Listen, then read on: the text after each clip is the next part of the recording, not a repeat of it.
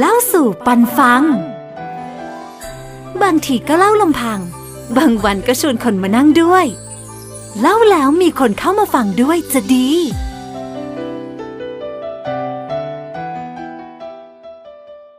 สวัสดีครับคุณผู้ฟังที่เข้ามาฟังพอดแคสต์ เล่าสู่ปันฟังผมปาออสนะครับ ก็หลายๆ EP ที่เป็นประวัติเกจิของหลวงพ่อเนี่ย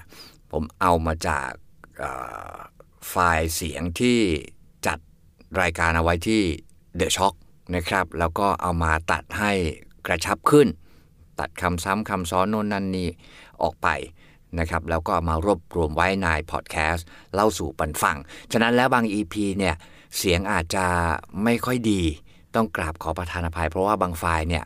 เพื่อนๆน้องๆส่งมาให้ อยากให้เอามารวบรวมไว้นะครับบางที master ที่ record ไว้ที่สถานีมันหายนะฮะสุ้มเสียงก็อาจจะแย่ๆหน่อยในบาง EP ต้องกราบขอประทานอภัย เอาไว้ฟังก่อนนอน หรือว่าในช่วงเพลินๆ อยากจะฟังประวัติพระเครื่องพระเกจิ หรือว่าอภินิหารต่างๆ ก็เข้ามาฟังกันในพอดแคสต์เล่าสู่ปันฟังที่นี่แหละครับ เล่าสู่ปันฟัง บางทีก็เล่าลำพัง บางวันก็ชวนคนมานั่งด้วย เล่าแล้วมีคนเข้ามาฟังด้วยจะดี มาถึงเปิดกรุตำนานเก่าคืนนี้เล่าเรื่องหลวงปู่เรืองอาภัสโร ท่านเกิดวันที่ 10 มกราคม วันนี้เข้าสู่วันที่ 9 แล้วนะ ผมก็เลยตั้งใจว่าเออ ใกล้จะถึงวันเกิดหลวงปู่ล้วปกติส่วนใหญ่เนี่ย พอถึงวันที่ 10เนี่ยที่วัดก็จะมีงานบุญงานกุศล ที่วัดเขาสามยอดอยู่ลบบุรีนะหลวงปู่เรืองเนี่ยว่ากันว่าท่านเป็นพระที่เรียบร้อย มีสง่าราศีใจดีนะครับ ท่านสนทนาธรรมท่านพูดคุยกับญาติโยมเนี่ยสนุกนะแต่ว่าก็แฝงไปด้วยธรรมะไม่ไม่ชอบขัดใจไม่ดุนะฮะชอบเล่นกับเด็กนะฮะ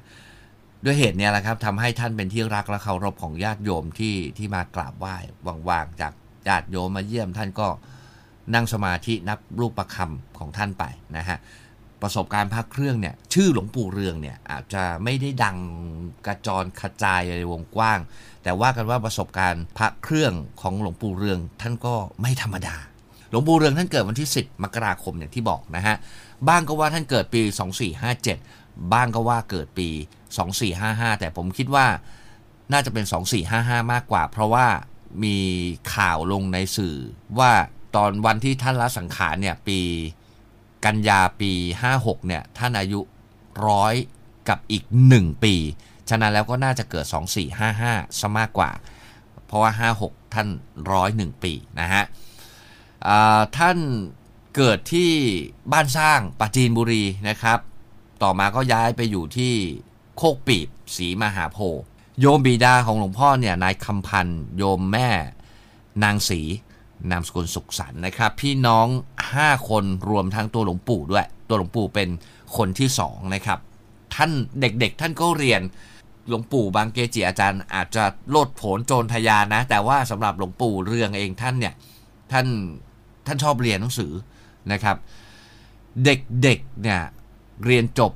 ป .4 2455 นะคุณผู้ฟัง เรียนจบป .4 ก็ 2468 โดยประมาณนะ อายุ 13 เล่ากันว่าท่านเก่งทั้งภาษาไทยและภาษาขอมจบแล้วเนี่ยทางราชการให้ท่านไปช่วยสอนหนังสือนะ เพราะว่าท่านเรียนเก่งมากฉลาดมากในสมัยนั้นนะครับ คนที่เรียนหนังสือจะจบป .4 เนี่ยหายากมากนะครับ แต่ว่าท่านไม่รับสอนนะฮะ กลับมาช่วยโยมบิดามารดาทำไร่ทำสวน แล้วก็จนถึงอายุครบอุปสมบท ว่ากันว่าถ้าท่านไม่บวชเนี่ยเป็นยุคนี้ก็ต้องระดับแหมจบดีกรีด็อกเตอร์หลายใบ แล้วก็เกียรตินิยมประมาณนั้นน่ะนะครับ แต่ท่านช่วยงานที่บ้านนะท่านบวชท่านไม่ได้เป็นฆราวาส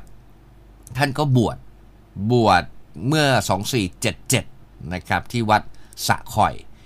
อ่อศรีมหาโพธิ์ปราจีนบุรีนะครับ ตอนนั้นก็ รัชกาลที่7อะ2477 ใช่ไหมฮะ พระอุปชาท่านคือพระครูวิมลโพเขตตอนนั้นเป็นพระสมุจำปานะครับ แล้วก็พระครูพัฒน์พระกรรมวาจาจารย์อาจารย์ฉัดเป็นพระอนุสาวนาจารย์นะครับ ท่านก็จำพรรษาอยู่ที่วัดสะขอยที่ท่านบวชแล้วก็เรียนจากอาจารย์ของท่าน ตอนเด็กๆเเรียนป .4 จบป .4 ว่าเก่งแล้ว ตอนบวชคุณผู้ฟังพรรษาแรกเลยนะ ได้นักธรรมตรี คือพระจะสอบนักธรรมได้ ก็ก็ก็ต้องแม่นน่ะ ได้นักธรรมตรีพรรษาแรกพรรษาสองนักธรรมโทครับพรรษาสามนักธรรมเอกโอ้โหคุณนี่ดูดิระดับไหนถือว่าเก่งมากนะครับ ได้นักธรรมเอกตอนอายุ 23คุณผู้ฟังคิดดู คิดดูแล้วกัน ท่านได้นักธรรมเอกท่านท่านไปสอนถอนธรรมะนะครับ วัดต้นโพไปช่วยสอนอยู่ระยะหนึ่ง ได้นักธรรมเอกแล้วท่านก็ศึกษาบาลี ศึกษามูลกันจายนะครับ ศึกษาวิชาโหราศาสตร์ สมุนไพรใบยา รวมไปถึงวิชาคาถาอาคมต่างๆ จนผ่านสิบพรรษาไปแล้ว ท่านเองก็เห็นว่าเออท่านท่านท่านดูแลตัวเองได้ ท่านก็เลยกราบลาพระอุปชาของท่านเพื่อไปออกไปทุดงไปในที่ต่างๆ ก่อนที่จะจากพระอุปชาท่านไปที่ท่านกราบลาเนี่ยท่านก็ขอผ้าจีวร จากพระอุปชาไปหนึ่งชุด พระอุปชาท่านห่วงหลวงปู่เรืองมาก รักหลวงปู่เรืองมากนะฮะรักลูกศิษย์คนนี้มาก ก็เลยอนุญาต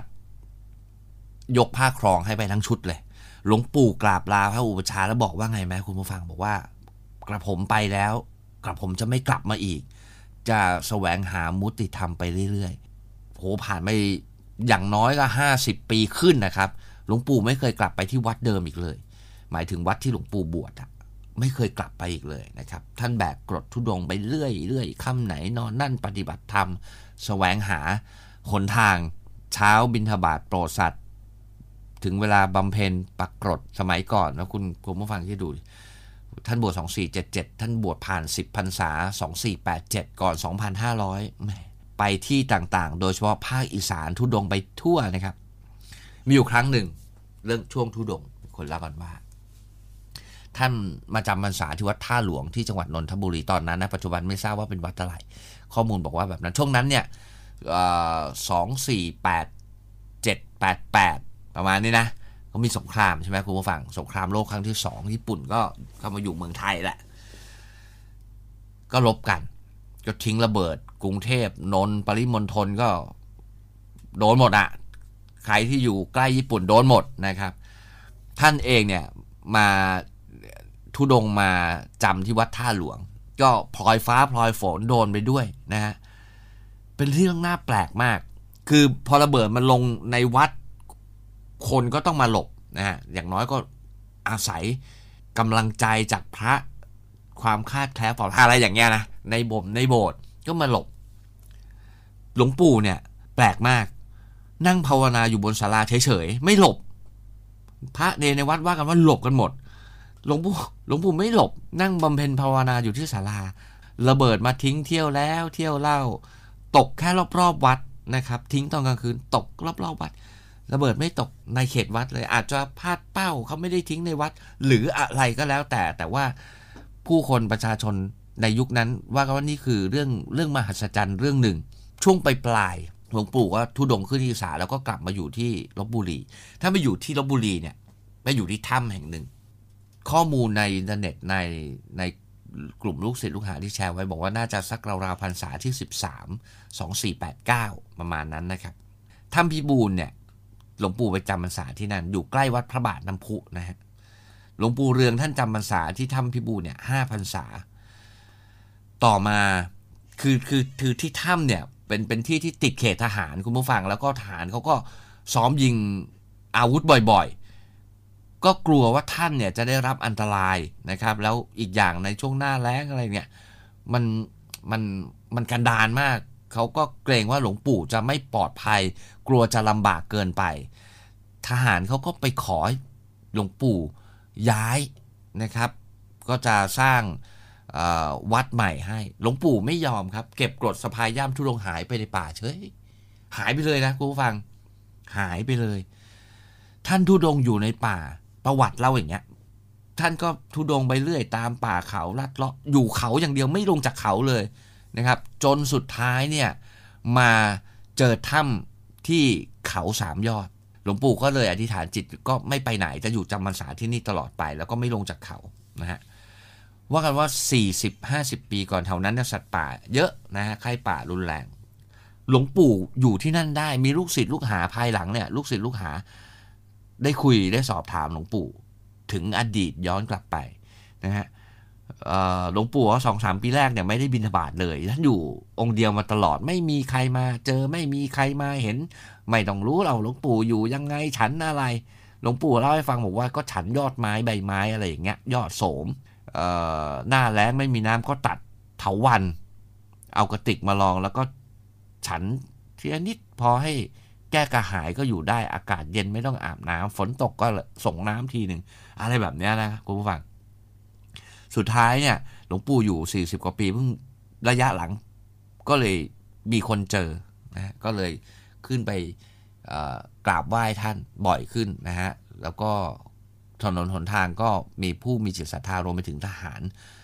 ก็เข้าไปไปดูแล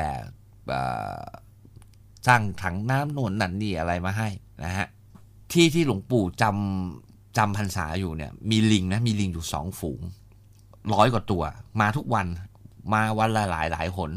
หลายคนบอกเหมือนเหมือนกันว่าลิงของที่มาหาหลวงปู่ที่กุฏิเนี่ย จับเล่นได้นะ คืออยู่ตั้งแต่หลวงปู่มาอยู่อะนะครับ พูดถึงวัตถุมงคลของท่าน มีเยอะมาก มีเยอะมาก หลายคนอาจจะสงสัยว่าเอ๊ะป๋าแล้วแล้วแล้วแล้วท่านมีวัตถุมงคลยังไงอะ ท่านมีวัตถุมงคลก็ต้องมีลูกศิษย์สิก็ไม่งั้นใครจะทำให้หลวงปู่อะหลวงปู่อยู่บนเขา มันมีที่มา มันก็ก็มีเรื่อง มีเหตุการณ์ทำให้เกิดศรัทธา คือเดี๋ยวนะ มันมันอย่างที่บอกว่าที่ที่หลวงปู่จำกุจำวัดอยู่เนี่ย อยู่ใกล้เขตทหาร เขตทหารก็ซ้อมยิงลูกระเบิดโน่นนั่นนี่ ปรากฏว่าพอยิงแล้วมันมันพลาดเป้า อะ มันไม่ระเบิดอะ มันอะไรอย่างเงี้ย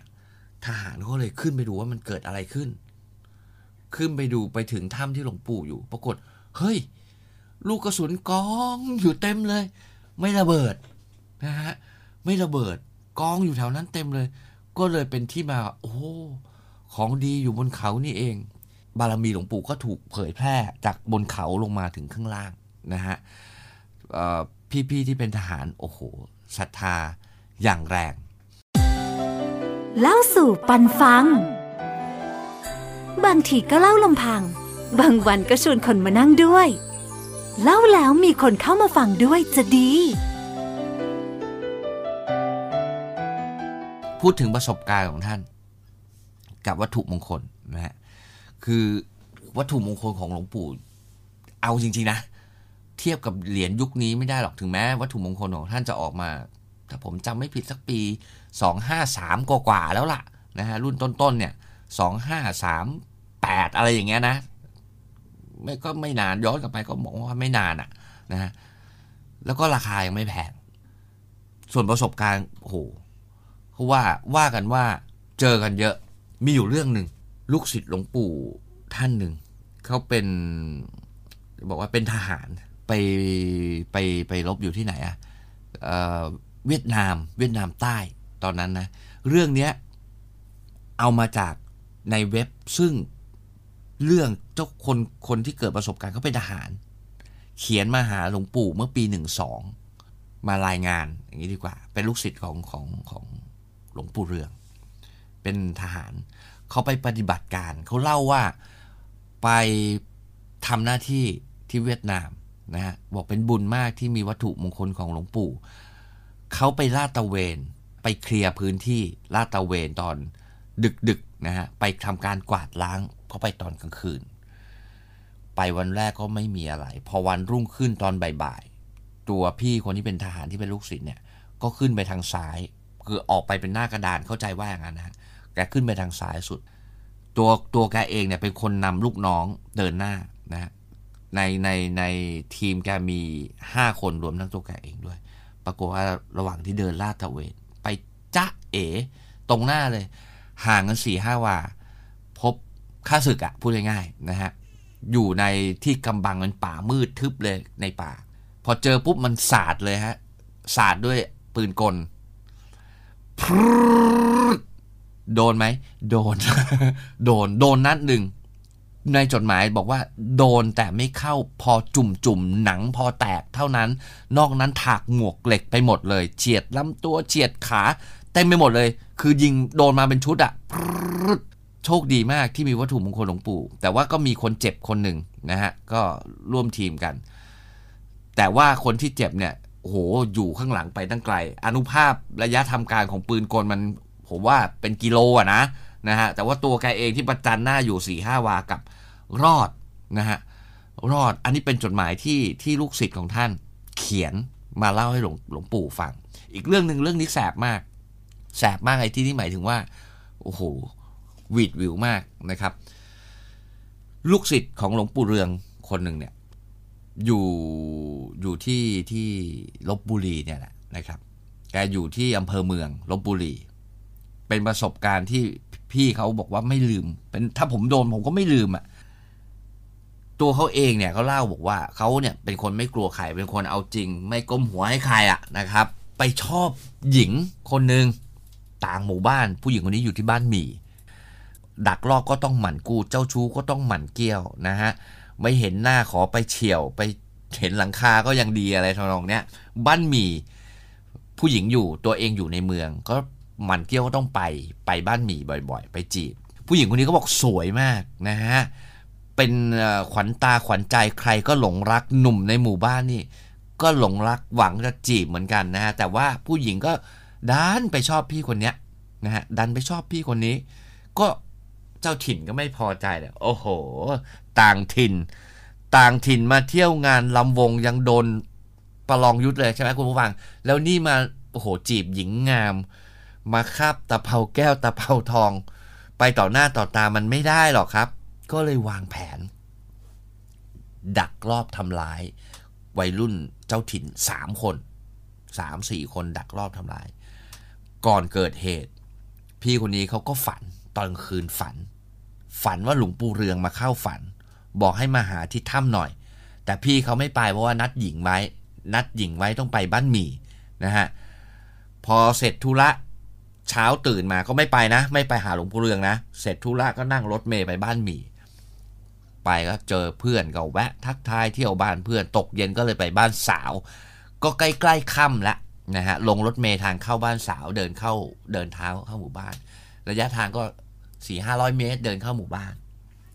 โพเพโพเพค่ำค่ำหัวค่ำแล้วปรากฏเดินเดินอยู่เฮ้ยเจอคนผู้ชายนั่งอยู่โคนต้นไม้นะฮะเดินก็เดินไปไม่มีอะไรพอเดินเข้าไปใกล้เรื่อยๆสักสามสี่สิบเมตร ไอ้ผู้ชายกลุ่มนั้นมันลุกขึ้นครับคุณผู้ฟัง ลุกขึ้นแล้วก็เรียกชื่อแก แกชื่อสมใจนะฮะสมใจ ก็เริ่มเริ่มมืด แกก็มองไม่ค่อยเห็น พอได้ยินเสียงแรกก็ต้องใครเรียกอะพอแกขานตอบถามกลับไป ใครเรียกวะปรากฏว่าปืนดัง ปังปังปัง